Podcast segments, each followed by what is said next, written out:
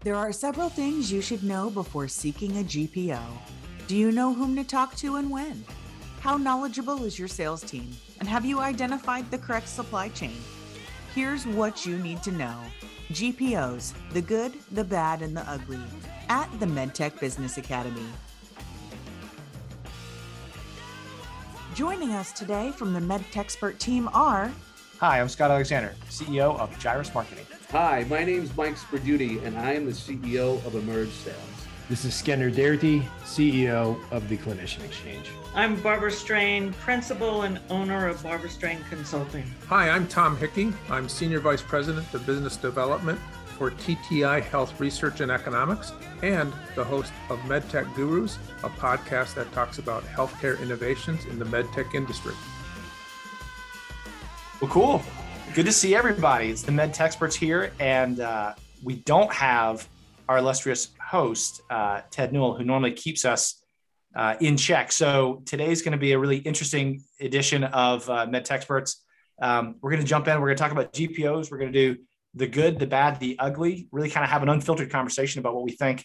Um, and no matter what we say, Ted can't come back and get us. So I'm pretty excited about that.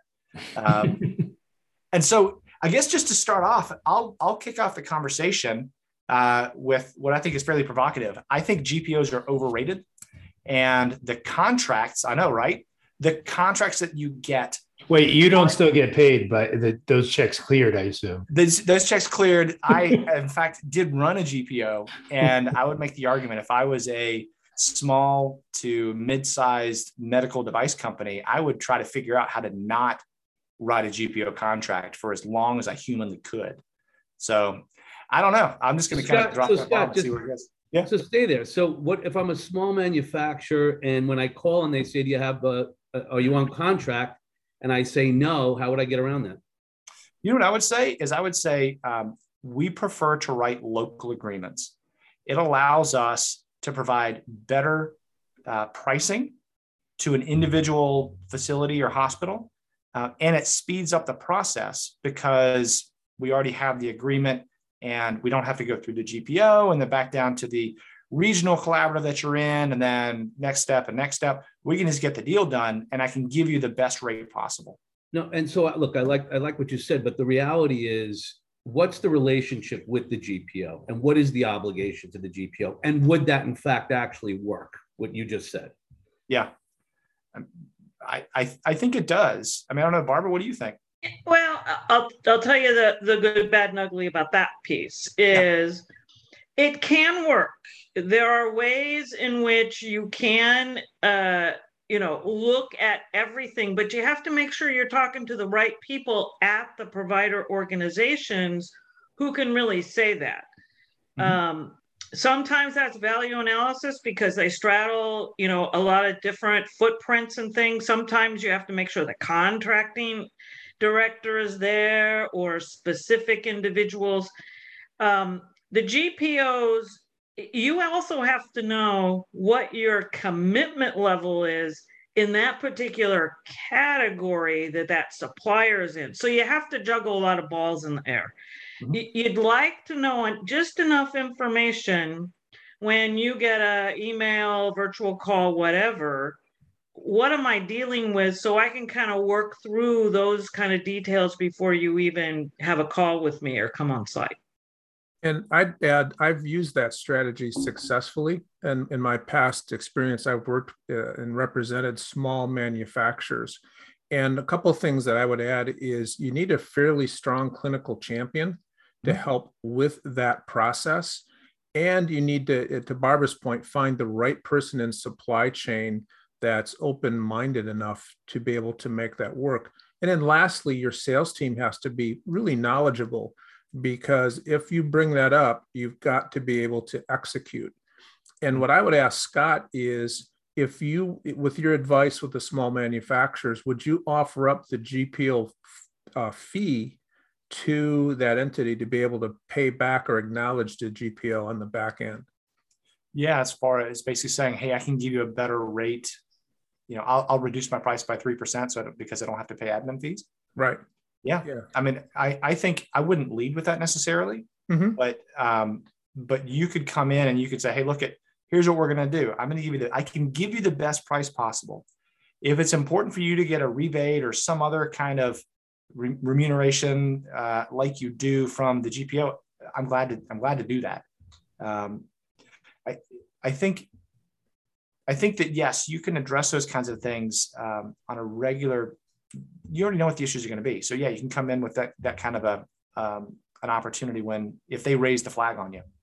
Right. How much how much of what you said is is circumstantial based on product category, maturity of the category, maturity, how many entrants and players there are, et cetera?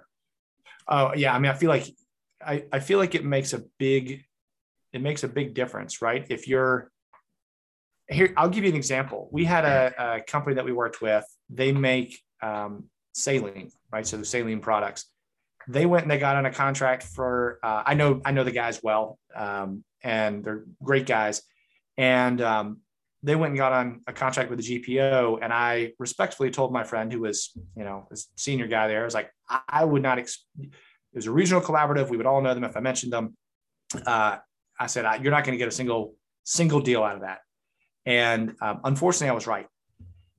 I, I think the reality is you have to understand the circumstance you're walking into to understand like, well, do you have to do it anyway? Is it kind of like you know, just having to pay the piper, or can you get away with it? But I would say, and again, just like it to be controversial because Ted's not here. Um, I would go that route first. If I have a new product, if I have a regardless product, of product category, regardless of product category, boy, whatever, right? What do we have? What's the most commoditized thing we can think about? Gauze, right? Well, that'd be a bad. You're, you're if you have gauze and you're trying to get into a market I can assure you having a GPO contract or not is not the difference between whether or not you're going to have a successful business. Mm-hmm. Right. So I would go in as my first step, try and go to market without it, and then see how badly you need to do to, to actually like get it. Something like wound dressings. Right. Yeah. So if you have some sort of magically impregnated uh, goo that's gonna, you know, turn a diabetic foot ulcer into nice pink healthy tissue in a day, like GPO con- having a GPO contract or not is not going to make a difference. That's why we like to hear all that clinical stuff first. Why did you actually make the product? What does it really do? All that sort of thing. And then we'll straddle the question GPO or not to GPO. That is the question. Yeah. Right. So what you're saying, I think, Barbara, is if it's a Me Too product, I mean, if you're bringing absolutely no innovation to the marketplace, what's your success rate going to be anyway, whether you have the GPO contract or not? But mm-hmm. if you're truly bringing innovation, then most likely it's not, you know, that whatever that differentiation is not going to be on the GPO contract. So there'd be an argument for, hey, you don't even have a product like it, even though there's a product similar. Would that be right? Yeah, that's right. And that's what we do in value analysis. They'll they'll do that head-to-head review or if they have a third party service that does that or whatever, uh, regardless of what contract is out there, all those sorts of things, just to make sure I am getting the additional and the keywords value. It, it's not necessarily all about the price. Uh, I'd like to flip the question around a little bit because years ago I was a regional director on the sales side for the old Amerinet, right? And we'd have small companies come to us, and there was always a difference because some of the companies would come to us and they would think of us, my sales team, as their sales team, and mm-hmm. think of us in the uh, kind of the specialty distributor context. And that's not what we would do. Other companies would come to us and go, to Barbara's point, here's our value, right? And here's what it's going to mean to your uh, um, clients, your members. And by taking that to them, they're going to see XYZ savings and if you know they can sign their contract commitment forms or whatever the vehicle was it'll create enhance revenue for your gpo it will create the right outcome and those engagements those discussions were very useful mm-hmm. so a lot of it depends on the attitude of the company coming in and what their mm-hmm. expectations are and and the different gpos also have a different approach to this mm-hmm. so it's not a one size fits all uh, approach you really have to think about what GPO am I working with? What drives them? Why are there members with that GPO? Mm-hmm. So you bring up a really good point that I was I jotted down just before we started this that I want to make sure so you just open that window for me is for any new med tech companies out there that are listening, those that are, you know, kind of in this middle category and things, and then all the other ships at sea, you have to know GPO language. You have to understand who is out there? What do they do? What are some of the basic principles to live by? Because just trying to learn it by the seat of your pants you're going to not be very successful and it's going to take you a while. And your potential uh, provider customers may not be that patient with you. Because i have sat across from people when you ask uh, do you have a GPO contract? And they go, we'll give you GPO pricing. I said, well, tell me what the actual GPO contract number is so I can go look it up. But we'll give you GPO pricing. That tells me you don't understand anything about the healthcare world. Mm-hmm. It, it is really different, right? If you think about Amerinet versus HPG, right? Very different models and philosophies. I think Skinner, back to your question about, you know, is it how many players are in that space, right? Is it two people? Is it 100 people, right? And then I think if you're going to go down the route of getting a GPO contract, you really need to understand what is the GPO going to do for you, uh, mm-hmm. right? So one of the things that you know, back when I was running the GPO at ROI, you know, we would get somebody on contract and they'd be like, "Can you guarantee me Mercy's business?" Right? And you know, maybe, maybe not, you know, probably not. We can help you get in or whatever the case might be, depending upon the category. But but that's that's the kind of thing that you really need to understand is what are you going to get from this kind of a relationship, um, and how do you? I also think that you you to a great degree you need to be the squeaky wheel, right? I mean, you sit down and um, you talk you you you come up with a plan. If i was negotiating on behalf of a manufacturer i would come in and i would say look what are you going to do for me? And then how do we how do i tie my admin fees to your help in growing my business?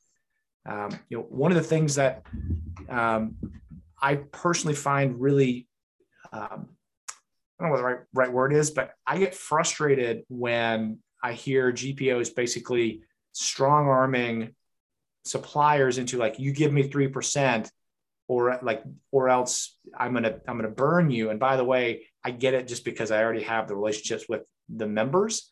To me like that's not cool. That that's that's basically just raising the price of all of healthcare by 3% and that I don't know if you know this or not but we spend a lot of money on healthcare and there's a lot of waste. I would say that 3% admin fee is a lot of waste if you're not actually driving value as a result of it.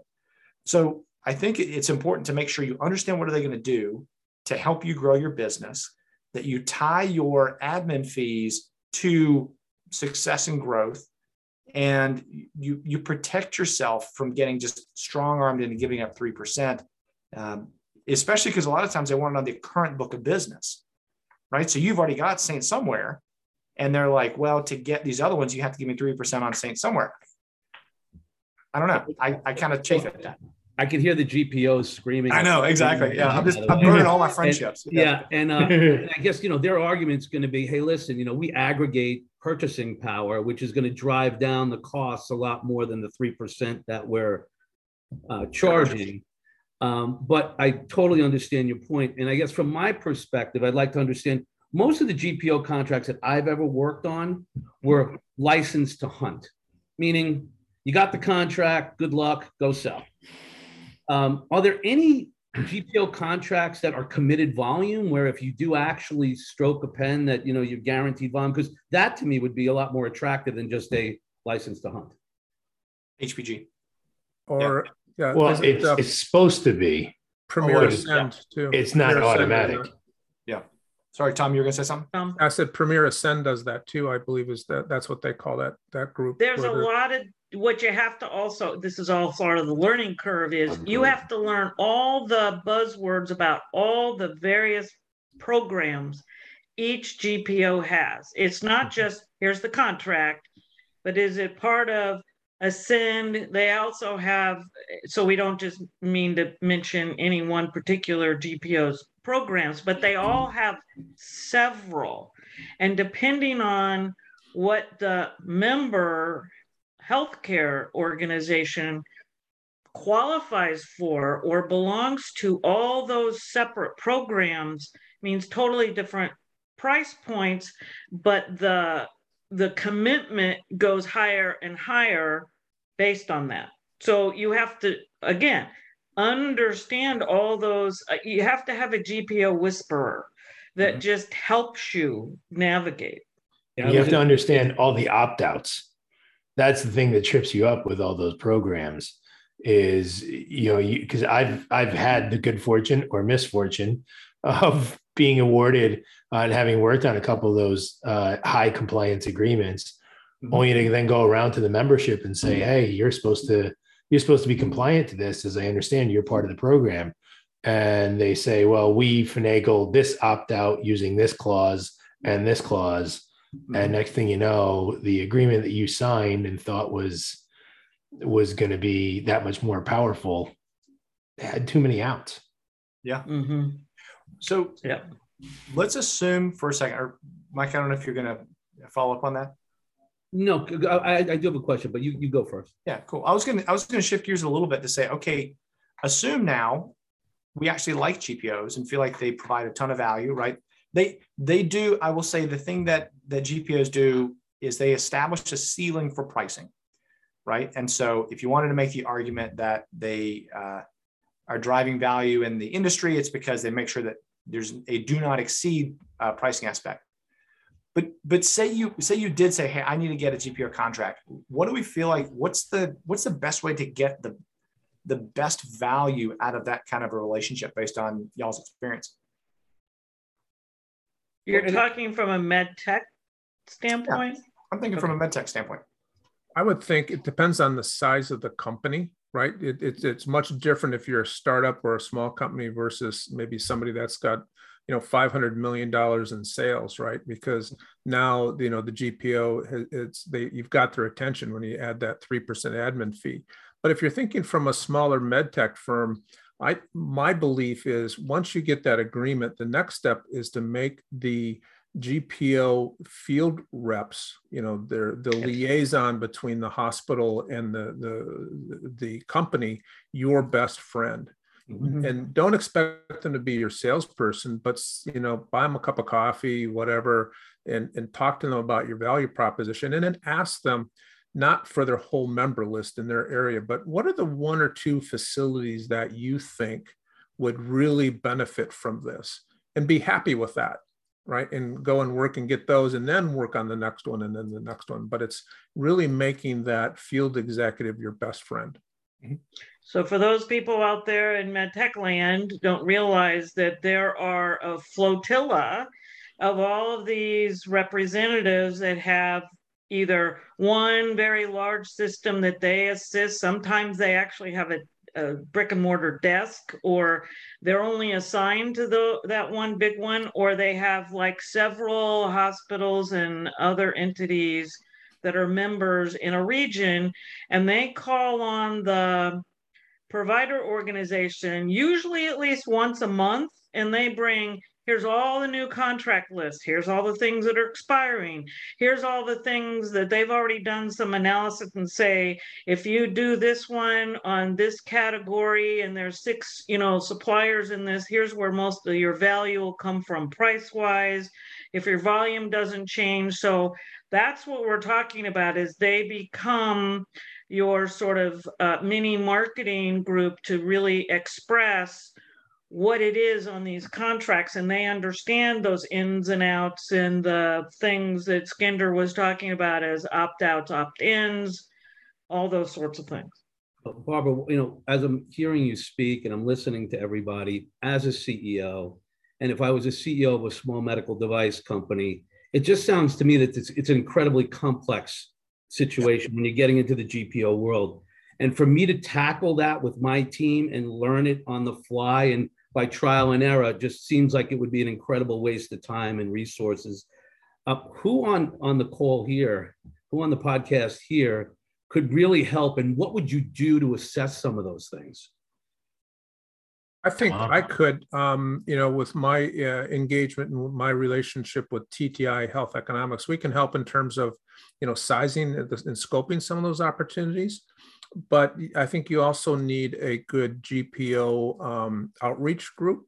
You know, we've had representatives from Accelerant Consulting. That's one that you might consider. Somebody that are really experts in that to help navigate some of that um, that pathway you know getting that right expertise can help save a lot of pain. You know mike you know if you've got that company and you know you don't have the bandwidth it's how do you find those experts that can help you either define that value proposition that barbara was talking about right? And, barbara's a good one too that they ought to uh, reach to because just this uh, helping to get that information put together and then how do i present it? So barbara do you do that work as well um, I know enough about GPOs probably to be dangerous, but the most important thing is I like to talk to uh, any suppliers, manufacturers of any level, whether it's one person who developed a company all the way to people that have, you know, 500 people that work for them, is you have to talk about have you thought about or do we think we qualify to be a GPO worthy, let me put it that way.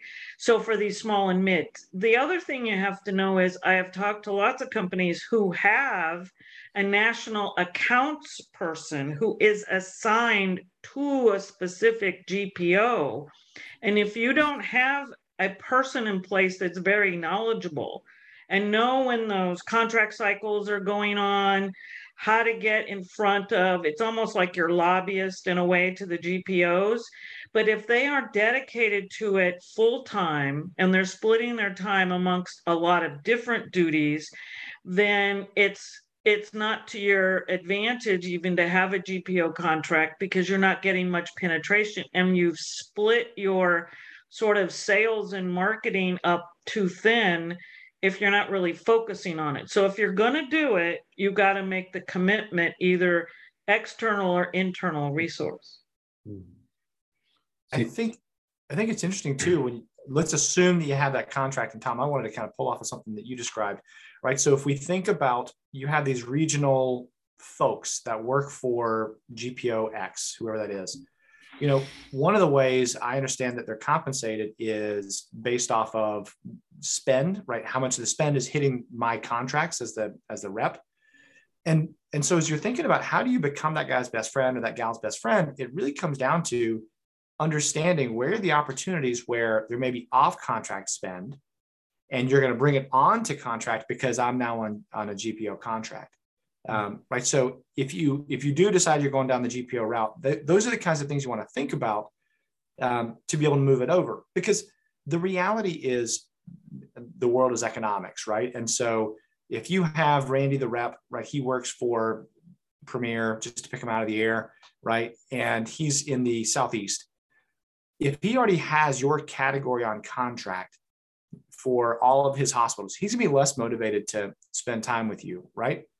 However, if you go to Sally and she's up in the Northeast and there's a lot of off contract spend, then those, you know, then she may be your new best friend or you may be hers. To be able to say, hey, look, let's put a plan together to go, I just as you said, Tom, let's go through account one through X to help move that spend on the contract. And by the way, I'm on contract, so I'm, you know, I can help you achieve your objectives. Um, yeah. Yeah, I think you're on the right track in, in some regards. Uh, but remember, all of us in sales like to talk about something new. Yeah. Right. Yeah. And if you've prepared correctly, using your example of Randy, for instance, who has a lot of density with a competitor, but mm-hmm. if you've talked to Barbara and you've developed this really compelling value analysis pack, right, and you put it in front of Randy, who can now go, wow, this is really great. We're going to see different outcomes.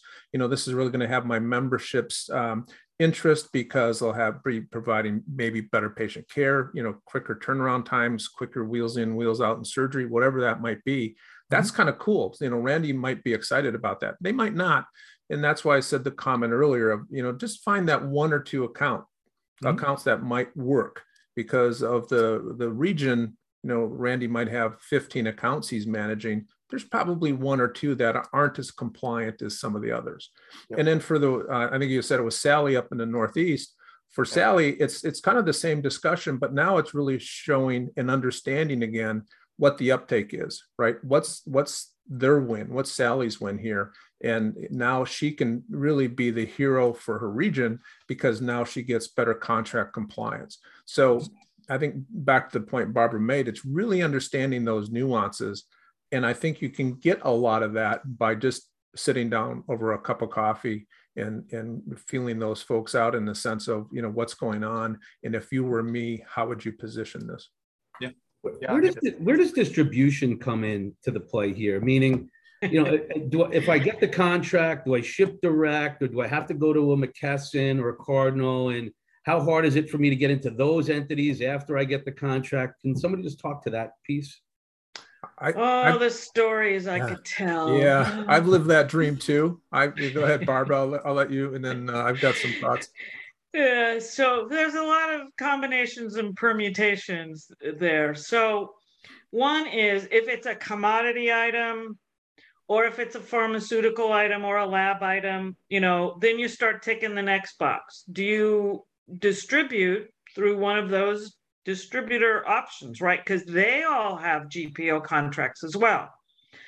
So if I've got a GPO contract with a distributor and now I'm going to bring you on, then there's, you know, it can be a really great product. Um, and we really want it, need it, et cetera, et cetera. But now that manufacturer isn't speaking to our distributor because mm-hmm. somewhere along the line they've done them wrong. So we can't get our product through our normal channel. So now our supply chain person kind of blows their head because now I've got to do something different. Now I got to contract direct. Now I got to keep more on the shelf because their turnaround time. It all gets into a conundrum, but oh, the the discussions I've had across the table is, but you're hurting your customer. I don't care. This is our stance. We can't do business with those individuals. So again, you got to know all those things and how everyone rolls. Hmm. I'll take a little different spin on that and build on it from the standpoint of uh, if you're a smaller company, you might also be using a, a regional specialty distributor. And to the point that we've been beaten home here, Mike, is if you're the VP of sales of that company, as you go into that GPO ne- negotiation, you've got to carve that out. And at first, they're going to dig their heels in, but you can successfully do it if you tell them, look, this product requires a lot of hands on in servicing. It's very specialized. Maybe we're in the critical care area, maybe we're in the OR, maybe we're in the emergency department. It just, you know, but it needs a lot of that education and as, as as great as those big box distributors are you know we love them they just don't have the capacity for this type of education mm-hmm. so this is why we must from a patient safety standpoint use our distributors and that's you need to negotiate that up front once that contract signed that's dead in the water but if you carve it out up front, then you can use some of those other modes of distribution around some of the other types of uh, uh, large distributors. I think that's the key summary of all this is the cognition of the language, the specific language to talk. Right. I can't talk to I, I can't speak to how many small suppliers I've talked to at GPO conferences where they give the clinical spiel. Um, and they're like, do you know that product? maybe, maybe not. And they're like, well, our product is better X, Y, and Z. And, you know, and I always say, well, that probably works with the surgery department. That probably works on the nursing floor. But at this, at this type of venue, that's not the language that that's part of the story. That can't be your whole story here. You have to have more language covered than that. Yeah. Because some of the regional specialty distributors make agreements with the larger distributors so they don't have to have that issue. However, you have to understand all the background um, discounts and fees and things that go on back and forth between the manufacturer region distributor with the big stri- distributor. And guess where they pass on some of those increases? Hmm, provider land. So when all of a sudden the price of something that we think negotiated, even with a very large company, is X, oh, well, there's a freight factor and an admin fee on top of that for the distributor and this and that. And then pretty soon you're back at square one. Yeah. I, I think one of the things from the distributor standpoint, we could do a whole show on distribution, right? That's we could probably do a couple of them. You mm-hmm. know, one of the things that I think is important for young, hungry startups or companies that are trying to figure out how do you get to the next level is just the appreciation that Barbara is busy, right? The, the, the head of supply chain, whoever it is, are super busy. And as much as you have a wonderful product, they have about 1.4 billion products they have to deal with on a daily basis. And so make it easy. You have to you have to understand the situation that they're in. And again, I think back to my time at Mercy when I was you know running ROI and uh, running the the GPO at ROI, and you know we'd have folks come in and be like, "Hey, look how great my product is," and the reality is, you're like, "Great," and your systems are 10 times more difficult than what we're doing already today. And so even if you have a product that's slightly better from a clinical perspective, you're failing on the operational side of things, right? It's just you're 10 times harder. So we're not going to do it because you're not the only company that has a better product. So I think it's really important to understand how do you make it easy to buy something, even if it may be a slightly more complicated for you as the manufacturer. Yeah, besides having distribution in the figure, uh, future as it may be a topic, yeah. but it's also the cost of conversion. Why people might avoid even bringing on a product you you kind of open that window up about all the operational things that you'd have to go through. Yeah. I, I think this is great we're coming up with some great ideas for for future uh, calls but i know we're getting close to time right now. Um, i guess we'll just go around the horn. Any any parting thoughts? Skender you want to kick off? I think it, it i think two things. Number one if you are even thinking about a GPO, you have to know everything outside of yourself. Think about the competitive landscape, think about the product category you're in. And then second to that, make sure as as Barbara and Tom and everybody have said here, make sure you have some sort of Sherpa uh, that can guide you through it because going it alone is just you can get lost. Yeah. Mike, any thoughts? Uh, I'm with Skender on that one. I'm, I'm, I'm, hired an expert to help me because it just seems like it's riddled with uh, traps and landmines that I want to avoid.